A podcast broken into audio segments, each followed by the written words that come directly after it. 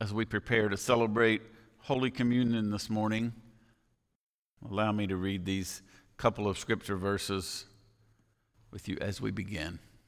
First, from Ephesians chapter 4, Paul writes these words Do not grieve the Holy Spirit of God, with whom you were sealed for the day of redemption. Get rid of all bitterness, rage, and anger, brawling, and slander, along with every form of malice. Be kind and compassionate to one another, forgiving each other, just as in Christ God forgave you. And then also these words from the book of Colossians, chapter 3. Therefore, as God's chosen people, holy and dearly loved, clothe yourselves with compassion, kindness, humility, gentleness, and patience. Bear with each other and forgive one another if any of you has a grievance against someone. Forgive as the Lord forgave you. And over all these virtues, put on love, which binds them all together in perfect unity. This is the word of God for the people of God. Thanks be to God. So, we spent a few weeks doing this series. We believe in God, but, and have looked at various things that might create hangups or issues for us somewhere along the way. This morning, we're going to deal with one that could potentially be tough for some of us. We believe in God, but we won't forgive. But we won't forgive. Now, some people might be thinking, eh, not a big deal.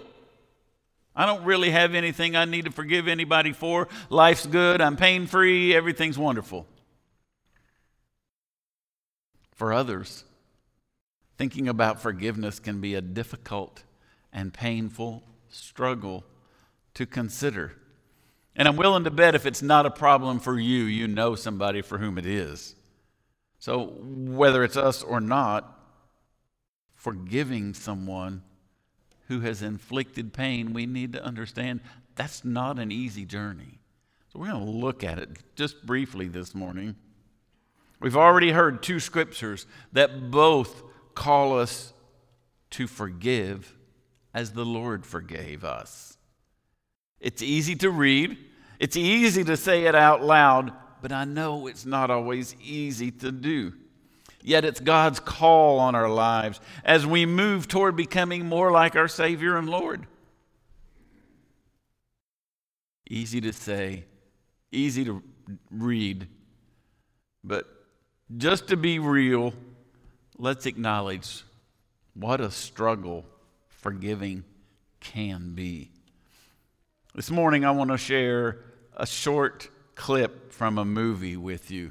Now, understand, it's a movie based on a book, it's not scripture. It is a movie, but it has some, some good thoughts for us. I want you to hear the words of this dialogue going on it shows the struggle of a father whose young daughter had been kidnapped and then murdered. After taking the daughter, the murderer left a ladybug lapel pin kind of as a calling card. And you will see at one point a ladybug in this representing the murderer. The older man in the scene plays the part of God. It's how God appears to this man at this point. And God is caring for this man who's lost his daughter. Listen to the struggle, to the man's struggle with the idea of forgiving the one who murdered his daughter. I can't imagine. His first statement expresses what he really feels about what ought to happen to the murderer. Listen to this conversation and we'll go from there. He killed my daughter. I want to hurt him. I want him to hurt like he hurt me. I want you to hurt him. I know you do. But he too is my son, and I want to redeem him. Redeem him? He should burn in hell. So we're back to you as the judge.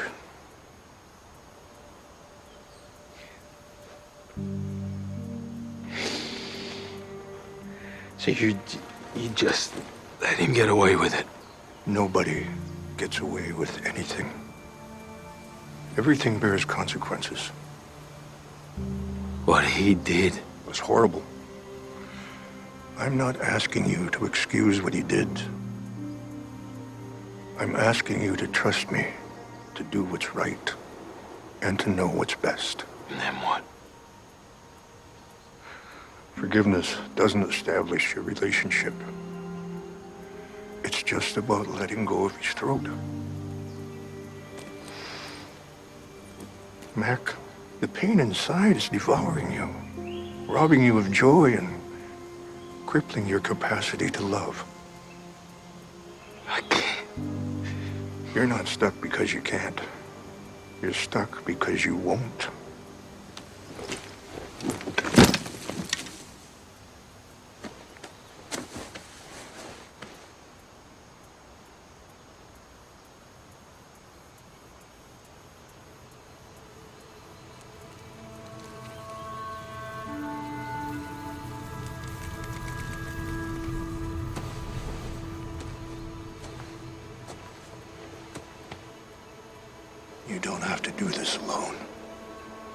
I'm here with you. I don't know how. Just say it out loud.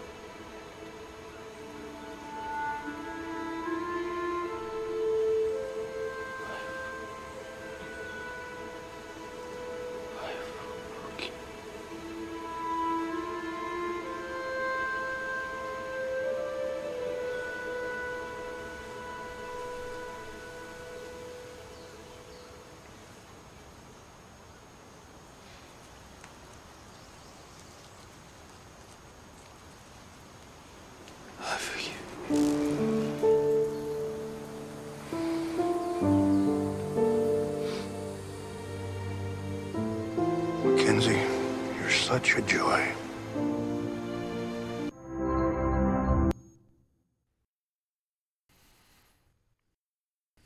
Did you hear the words the God character said?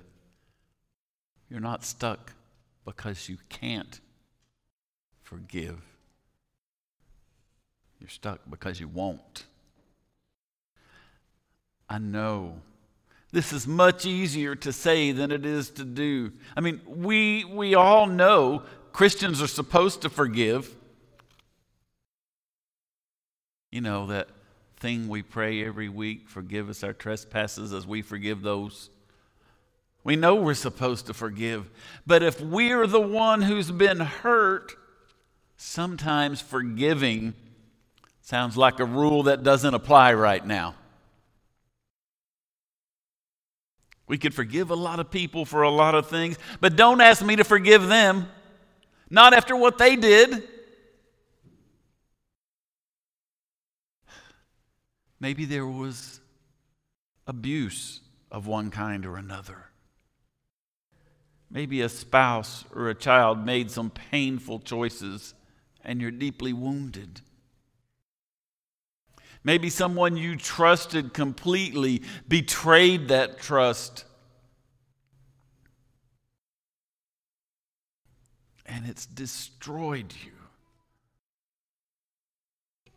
Any situations like this, and I'm sure plenty of others you could add, can cause us to feel angry and hurt and bitter. And because of the severity of what happened, we may feel completely justified in feeling those emotions and the hatred that can come from them. But there's danger in clinging to that anger and pain and bitterness, regardless of how justified we might feel. The danger is to us. The danger is to the one carrying all that around for weeks or months or years or even decades. Did you hear the line in the movie clip? this pain inside you is devouring you, robbing you of joy, crippling your capacity to love. This is expressed as concern for the heartbroken father's well being. It's not as if God is fussing at him, God is hurting with him in this clip. And he wants better than for him to remain in this painful situation. In essence, he's saying, not forgiving is not good for you. When you don't forgive, it's damaging to you. It doesn't seem right, it doesn't seem fair, but as the ones who have been wounded, we are in much more danger of the effects of the angry and resentment and bitterness than the person who hurt us. Listen to these words from the book of Hebrews, chapter 12. Make every effort to live in peace with everyone and to be holy. Without holiness, no one will see the Lord. See to it that no one falls short of the grace of God and that no bitter root grows up to cause trouble and defile many. Craig Groeschel, who wrote this book we've been using as uh, kind of the, the uh, inspiration for some thoughts the last few weeks, writes these words The root of bitterness grows in the soil of hurt that has not been dealt with in a healthy way. You see, roots absorb from whatever soil they are planted in. If they've planted, if we've planted the roots of our heart and soul, if we've planted those roots in the soil of unresolved pain, in the soil of anger and bitterness and resentment, eventually the roots of our heart begin to absorb that, and those very things begin to grow in other areas of our lives. The scriptures we read earlier are a powerful combination in moving us toward God's best for us. They call us to give up all of those feelings that can harm us, no matter how justifiable those feelings may be, and to let go of what is dangerous to us emotionally and spiritually, and then to forgive as God forgave us. Get rid of all bitterness, rage, and anger, brawling, and slander, along with every form of malice. Be kind and compassionate to one another, forgiving each other, just as in Christ God forgave you. God doesn't expect us to change immediately with a snap of fingers and everything's all peachy. God understands we can be deeply wounded by others who may hurt us. But God wants better for us than to get stuck in that woundedness, in that pain, in that anger and bitterness. It doesn't happen quickly, it may take a long while. One more line from the video. You may have heard him say, You might have to say you forgive a thousand times before it starts getting any easier. But our call from Scripture is more than merely letting go and saying, I forgive. The first scripture tells us to let go of those destructive feelings. The second scripture tells us how to replace all of that as we move toward forgiving. Clothe yourselves with compassion, kindness, humility, gentleness, and patience. Bear with each other and forgive one another. If any of you has a grievance against someone, forgive as the Lord forgave you. It's not merely a matter of not hurting, not being angry, not growing bitter. It's a matter of replacing anger and bitterness with what God can grow in our hearts in its place. It's like removing all the weeds that have grown up in your garden spot over a long period of time and replacing them with healthy plants that grow and produce the desired fruit and results. Clothe yourselves with compassion, kindness, humility, gentleness, and patience. Forgive as the Lord forgave you. Of course, forgiving is easier said than done for most of us. But if we really believe in God, not we believe in God, but if we really believe in God, as the Bible and the Holy Spirit reveal God to us, forgiving does become possible. Only God's power can bring us to that place where we're willing to forgive. Only God's power can take us there, especially when we don't feel like going there to begin with as we pray, as we surrender the hurt, the anger, the struggle, as we pray honest prayers before God, expressing our hurt and our struggle to forgive, God will absolutely begin to walk us through a journey of healing and restoration, renewal, and thereby helping us to do with God what we can't do by ourselves. Praying and asking God to pour out healing grace on us so those wounds gradually heal and we're slowly moved toward the possibility of forgiving. We may feel like at some point prayer is never going to change what happened to me or that person I love. That may be right. Prayer doesn't necessarily change the past. Even if I want to sound forgiving and try to pray for that other person, the one who hurt me, still the past doesn't change. But prayer will change us. Not what we've gone through, not the struggle, the hurt, the pain, the bitterness, the anger. But prayer will change us.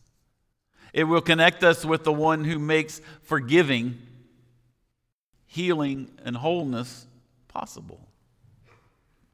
And it will allow God to lead us into new life and new hope that comes after letting go and forgiving.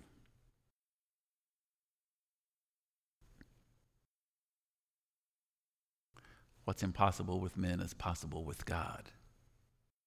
We can allow God to take us through healing, renewal, and restoration so that forgiving becomes a reality. As we celebrate this morning with people around the world on this on this World Communion Sunday, remember this sacred celebration is about forgiveness and forgiving made possible. Christ modeled for us the generosity of forgiveness with his words from the cross Father, forgive them. They don't know what they're doing. There are those we need to forgive, even if they did know what they're doing. There are those we need to forgive, to be strengthened, to be rescued from the hurt, the pain, the damage. Hear the call of the scripture one more time. Clothe yourselves with compassion, kindness, humility, gentleness, and patience Forgive as the Lord forgave you.